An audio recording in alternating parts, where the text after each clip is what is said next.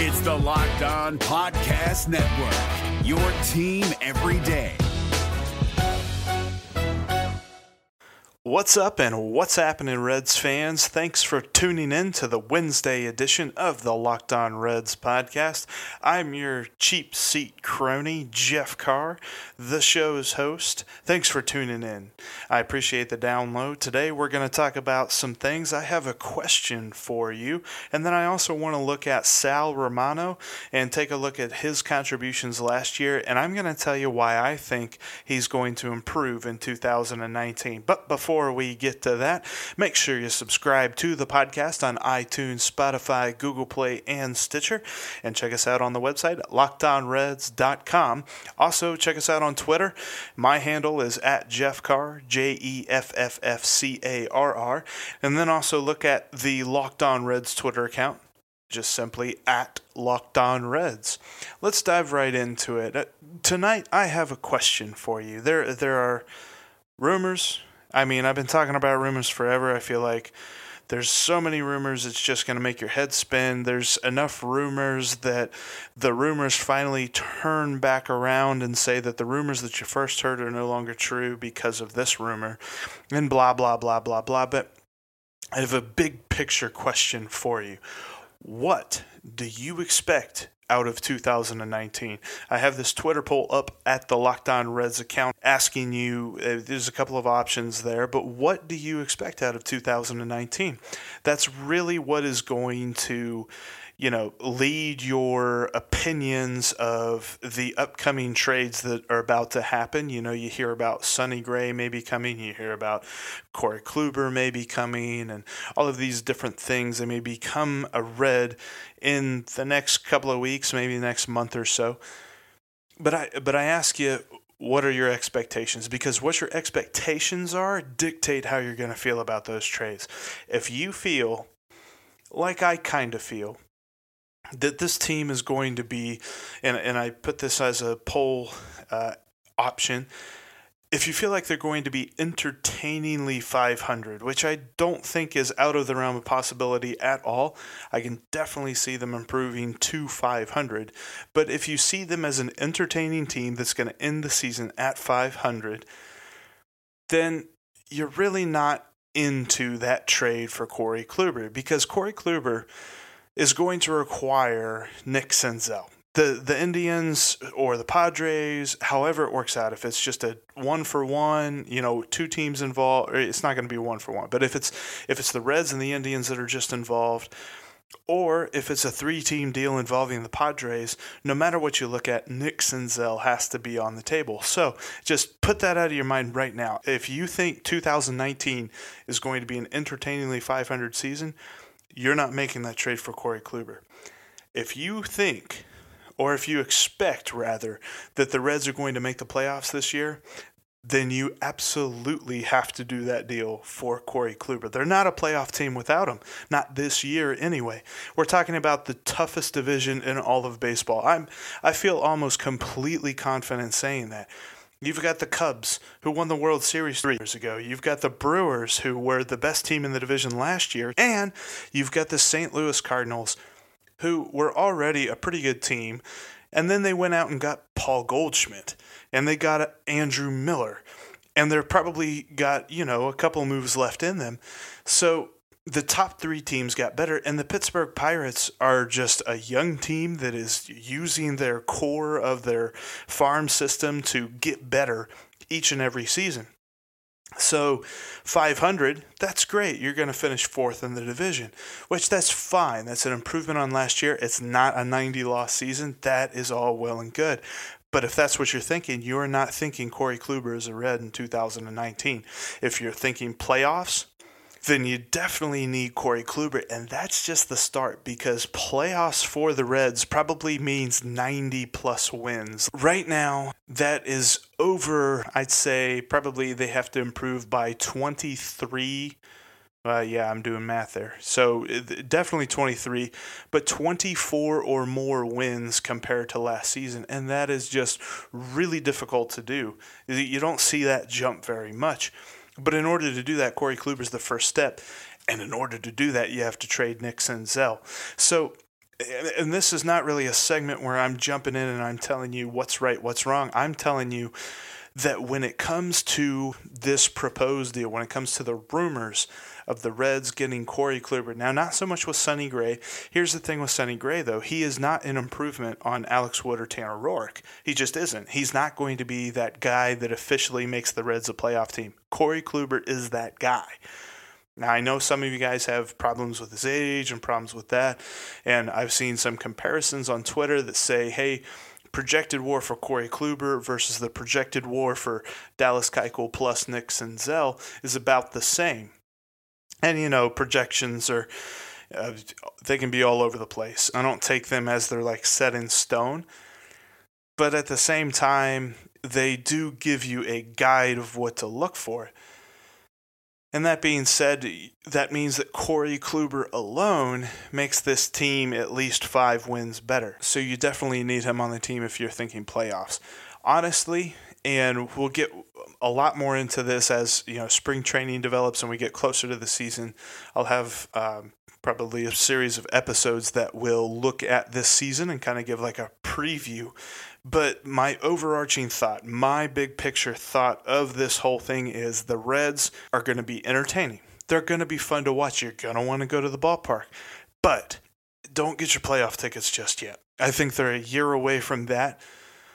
And a lot of that has to do with their competition. The division is just very strong. If they played in the NL West or the NL East, I could see it. I mean, maybe they could, you know, steal the division, maybe sneak up and get a wild card, something like that. But they play in a division that the top three teams could be the top three teams in the National League. And uh, I, I don't think that's a stretch.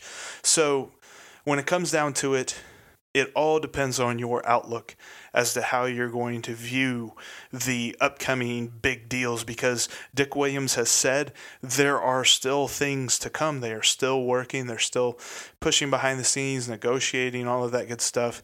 It's not over yet.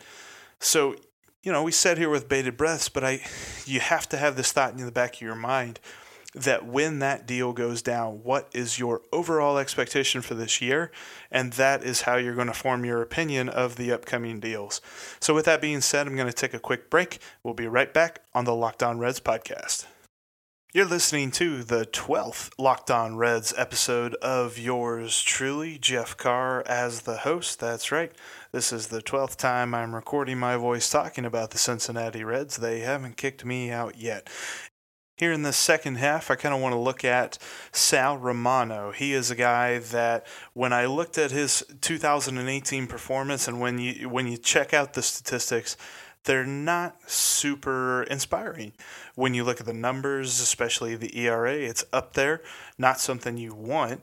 It's just really kind of lackluster numbers. However, I really think he set a base for this year and I also think an addition that the Reds made is going to truly benefit him in 2019. I think we're going to see a different and a better Sal Romano. But let me kind of rehash 2018 for you for Sal Romano. He finished the year after pitching 39 games. He had an 8 and 11 record with a 5.31 ERA. Of those 39 games, he started 25 of them, and he totaled 145 and two thirds innings pitched. He did pile up 105 strikeouts, but he also had a walks plus hits per inning pitch. So you know, basically base runners allowed per inning. He he averaged allowed one and a half base runners per inning. You're just right under there at 1.428. So the numbers weren't stellar for him. In fact, according to Baseball Reference, he had a negative WAR, negative wins above replacement, which overall that means that a typical replacement level pitcher would have been more valuable. So that's kind of a harsh way, but you know, numbers never, you know, they're not subjective. I almost said numbers never lie. Numbers do lie. But uh, numbers are very objective when they take a look at things. And with Sal Romano, it was kind of the harsh reality there. In fact, his ERA indicators even say that he was getting a little unlucky, but not super unlucky because his 5.31 ERA compares to his FIP, fielding independent pitching. His FIP was 4.95. So you're not super excited about that. He gave up over a home run per nine, 1.4 homers per nine and had over three walks per nine as well, which, you know, command was an issue in pretty much every game he pitched. He did have a few good games. In fact, I'll be kind of honest, I'm it's a little hard for me to be objective about Sal Romano. I really enjoy him being on the Reds. I really enjoy watching him. We totally had a connection. There was a game in June. The Tigers were in town. The Reds were playing them. The, uh, June, it was right in the middle of their hot streak, and Sal was the starting pitcher. It was one of Sal's best games of the season. In fact, according to the um, the game score metric, it was a 71, which tied with his start right before that as his best start of the season. And there's a lot that goes into game score. I'm not going to jump into all of that right now. But that day, he threw seven shutout innings. He allowed four hits and four walks, but he also had six strikeouts. And I'm telling you, after that seventh inning, he's walking off the mound. He's he's taking a stroll to the dugout. I just so happen to be sitting in the scout seats. I'm up toward the concourse. I'm standing up. I'm clapping. There's a couple of empty rows in front of me, so there's an empty space, and I'm clapping, and I swear it looks like he's looking right up at me. He's got his eyes right in my general direction, and so I stop clapping and I tip my hat at him, and he tips his hat right back. You can check the camera. I don't know if you really want to go into that kind of detail, but you totally can. You can go back and look at the camera on that game as he comes off the seventh inning, as he comes off the mound, walks into the dugout, he tips his cap and he's tipping it to me.